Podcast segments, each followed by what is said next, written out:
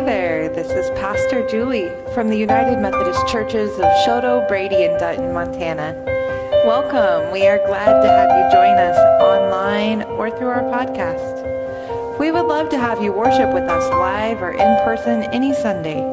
For more information on our locations and worship times, I'd invite you to check out our website, umchoteau.net. And be sure to follow us on Facebook at facebook.com slash choteauumc.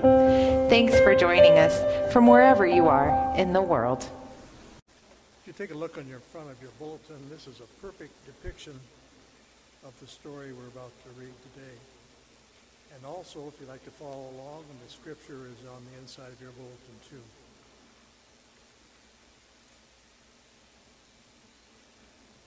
Now Jericho was set up inside and out because of the Israelites. No one came out. No one went in. The Lord said to Joshua, See, I have handed Jericho over to you, along with its king and soldiers. You shall march around the city, all the warriors circling the city once. Thus shall, you shall do this for six days, with seven priests bearing seven trumpets of ram's horns before the ark. On the seventh day, you shall march around the city seven times, the priests blowing the trumpets. When they make a long blast with the ram's horn, as soon as you hear the sound of the trumpet, then all the people shall shout with a great shout, and the wall of the city will fall down flat, and all the people shall charge straight ahead. Joshua said to the two men who had spied out the land, Go into the prostitute's house and bring the woman out of it and all who belong to her, as you swore to her. So the young men who had been spies went in and brought Rahab out, along with her father, her mother, her brothers, and all who belonged to her. They brought out all of her kindred, and they set them outside the camp of Israel. They burned down the city and everything in it, only the silver and the gold and the vessels of bronze and iron. They put those into the treasury of the house of the Lord. But Rahab the prostitute, with her family and all who belonged to her, Joshua spared. Her family has lived in Israel ever since, for she hid the messengers whom Joshua sent to spy out Jericho. This is the word of God for the people of God. Be to God. Amen.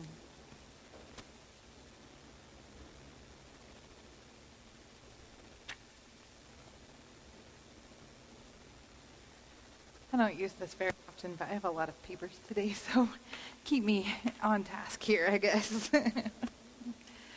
there are a lot of different battle stories in the Bible. We can, especially in the Old Testament, find numerous stories of battle. But this one, with the walls of Jericho and the victory, is one of the most important. There's been songs written about it. I think all of you probably know the Josh, or Joshua and the walls of Jericho and the walls came tumbling down. You all know that song.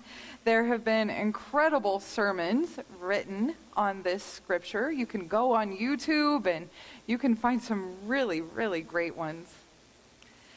There's even been some children's shows that are focused on Joshua 6. But today I want to take a little bit closer look at kind of what happened and the preparations leading up to this time, and then try to make us think about this story in maybe a little bit new or different way than we have before.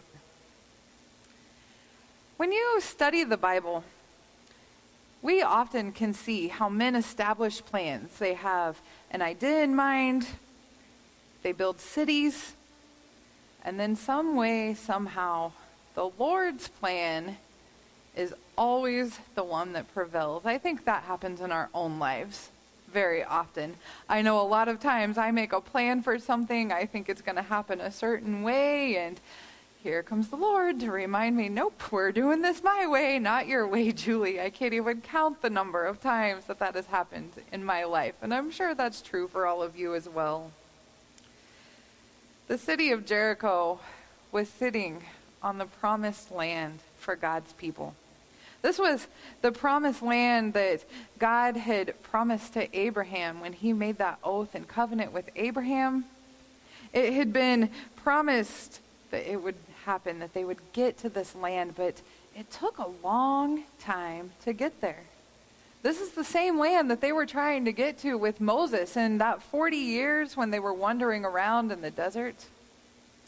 In Deuteronomy 34, we read that Moses had climbed Mount Nebo from the plains of Moab to the top of Pisgah, across from Jericho, and the Lord showed him the whole land. And the Lord said to him, Moses, this is the land that I promised on oath to Abraham, Isaac, and Jacob when I said, I will give it to your descendants. I've let you see it with your own eyes but you will not cross over into it. And Moses, the servant of the Lord, died there in Moab, as the Lord had said. You know, I think Moses really thought that he was probably going to get to the promised land. And the Lord had other plans. Joshua is the one that comes along that we read in Esther that famous scripture, you've been saved for such a time as this. Well, this was the time that Joshua had been saved for, and this was the call that Joshua had been called to do to deliver the Israelites finally to this promised land. If we were to open our Bibles and quickly skim through Joshua to get us up to our scripture reading today, this is what we would find really briefly. In Joshua 1, it shares a new leader with the Israelite people. Any idea who that leader was? Joshua, of course. kind of a no brainer, I hope, there. So we're introduced to Joshua. We realize that he's going to be the new leader of the pack. Then chapter 2 encompasses those two spies, the ones who are sent into the city, the ones that Rahab, we hear her name in our scripture reading today, ends up protecting in her home. In chapter 3, the priests carry the Ark of the Covenant out into the river, across the dry ground, first of all, and then they stand in the river while the others pass through. If we fast forward a little bit to Joshua 5, guess what happens to Joshua? As in many of the biblical stories, an angel of the Lord appears to Joshua. And in that encounter, just as Moses had been told to remove his sandals at the burning bush, Joshua takes his shoes off, and the angel of the Lord stands in front of him and tells him that he's preparing for this moment of victory, that they are going to take down the walls of Jericho. Then we get to Joshua 6, where our story today kicks off. This secure fortress fortress, this city of Jericho, was completely locked down. Nobody coming in, nobody coming out. And God gives very clear instructions on how these walls are going to come down. They're bizarre instructions, though. The men are supposed to march around the city, armed men they're supposed to do this for six days. Then on the seventh day, he says that seven priests carry trumpets of ram horns in front of the ark. And on that seventh day, they are to march around, march around the city seven times, and the priests are supposed to blow trumpets. Then, when they hear that sound, the long blast from the trumpets, they are all supposed to shout very, very loud. And that's how the walls will come down. Can you imagine how strange that experience must have been for them?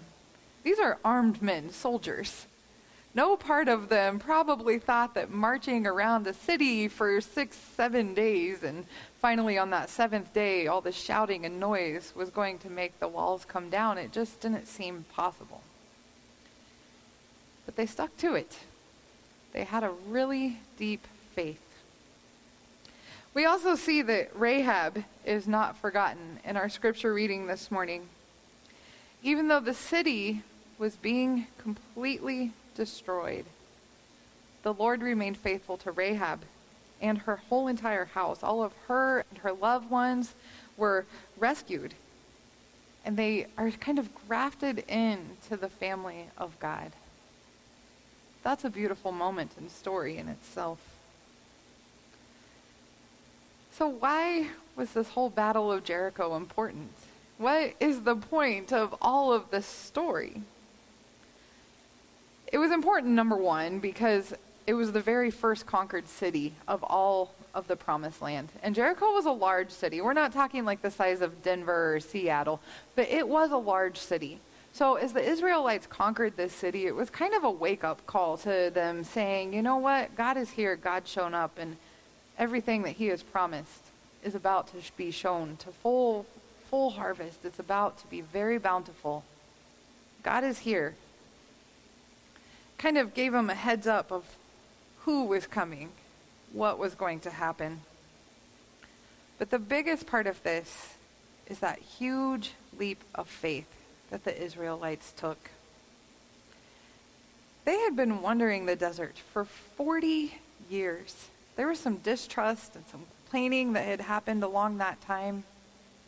But it was in this moment, this time that they are preparing to go into battle, that their faith became unlike anything it had ever been. It was a very, very deep faith. And on that seventh day, they were all ready to, or they were able to finally shout with victory. There's also this woman, Rahab. She was a prostitute. She was living in this fortress of sin. But she ends up really becoming a heroine in the Bible. Jesus comes out of her genealogy. For her, being one of them, one of those lost, to come into the family of God and be saved, to be found, and have the impact on all of us today that she had. As I said, that's a beautiful, beautiful story in itself. And she's a person that many of us can relate to or know somebody who can relate to her story. I want to talk about three important points that I have taken away from this story, the Battle of Jericho. The first is not to skip out on preparations. Sometimes preparing for something that we feel called to do can seem like it takes forever. And a lot of that is because sometimes we try to do it our way. We try to do the steps in the way that we think that we're supposed to happen when we try to put it on a timeline that is ours. And it is hard, really hard to not give up. Even if you just think about the battle itself, these seven days, the number seven, we've talked about this before, it comes up so often in the Bible. In the very first Bible story of creation, we have the number seven. God took six days to create the earth, and on the seventh day, he finally rested. Same thing in this story. It took six days of marching continuously, not giving up, and then on the seventh day, finally, they had their victory. That is much like our own lives sometimes. When we are trying to reach a goal or when we feel called to something, we have to keep marching. Not for one day or two days or five days or six days. We have to stick it out until the very end. And on that seventh day, finally see full completion. And we're not talking about seven days, of course, in the way that we know it. These are seven days of God's time, and they can take a whole lot longer than seven days in the way we understand them. That leads to the second point that I really take away from this, and that following God's call is what leads us to true victory. But following God's call takes a very, very deep, strong faith. A very strong faith. As I was reading through different stories, and as I said, there's lots of wonderful sermons out there on this, there was a story that stuck out to me that a minister told as he was trying to demonstrate the difference between faith and fact. And he said, It's a fact that all of you are sitting in the pews right now. It is a fact that I'm standing up here preaching right now. But it's only by faith that I believe you're all listening to what I say. I found another quote this week by Martin Luther that faith sees the invisible believes the incredible, and receives the impossible. I'm going to say that again because that's a very deep, deep quote. Faith sees the invisible, believes the incredible, and receives the impossible. Faith is difficult. It's easy for us to say, Yes, I have faith and I believe in the Lord. But when obstacles come into our lives, Sometimes it's really hard to not give up on what we know that we are called to do or this big faith that we have. It's easy to kind of just take a break from it. I was thinking this week about the African impala and how our faith life is much like the African impala. You see, the impala can jump a height of 10 feet in the air. And when they jump, they can also cover a distance of 30 feet. Yet when we see these magnificent creatures in the zoo, they are kept in their area by only a three foot high fence. How is this possible? They easily could clear the fence. The reason they stay in is because the African impala will not jump unless they can see where their feet are going to land. How many of us have faith like that impala? We might be capable of jumping to extreme heights or extreme distances, but unless we are able to see the outcome and see where our feet are going to land, sometimes it's really hard to take that leap of faith. This story about the faith that the Israelites had to walk around that city for six days and then on the seventh day be shouting and having the priests blow through these horns, that took a lot of faith. The third point, the biggest take away that I have for this is that God is greater than any of the walls that we can put up. Any of the life of sin that we might be living in, like Rahab, any obstacle that is in front of us, God is bigger than all of that. And so today, I want you to think about what obstacles are standing in your way. What parts of your life feel like they're blocking your, fa- your path or keeping you from having the deepest faith that you can have? Is it health issues? Is it financial matters? Is it relationship issues? Is it just this crazy world and society that we live in? Or is it maybe just not feeling like you have the support that you need?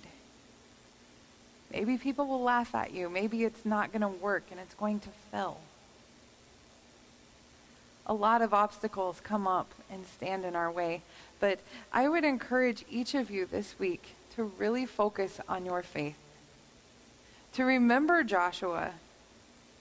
To remember that the Israelite people when they finally dedicated their life and let their faith be as great as it could possibly be, they had full victory. And if you allow yourself to have those walls come crumbling down, whatever it is that is stopping you from moving forward, and you allow God to work in your life, the best will be yet to come. Those promises that God has for you in every way that He calls you they will come to full harvest and fruition. So let those walls come crumbling down. Let them fall down, and let your faith grow to the greatest faith that you have ever had. Amen. We will be singing our hymn of reflection, My Hope is Built. And this is a wonderful hymn of reflection, just reminding us that the ground that we stand on and that our hope is really truly built in the Lord. So I would invite you to allow your heart and your own calling to reflect on the words of this hymn.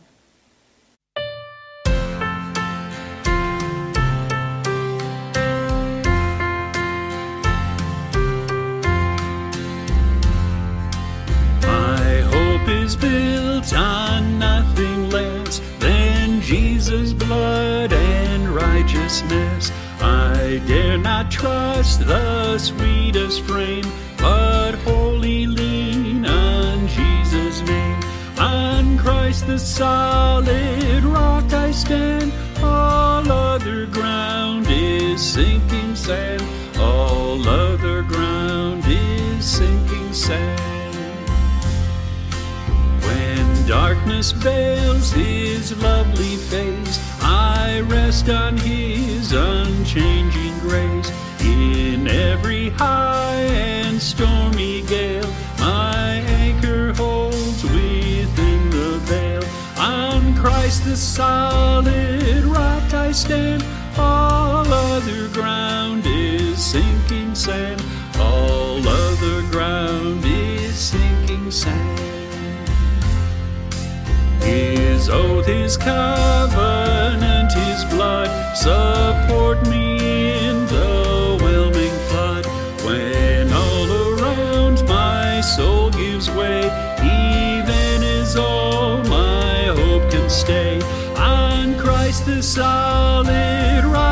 stand. All other ground is sinking sand.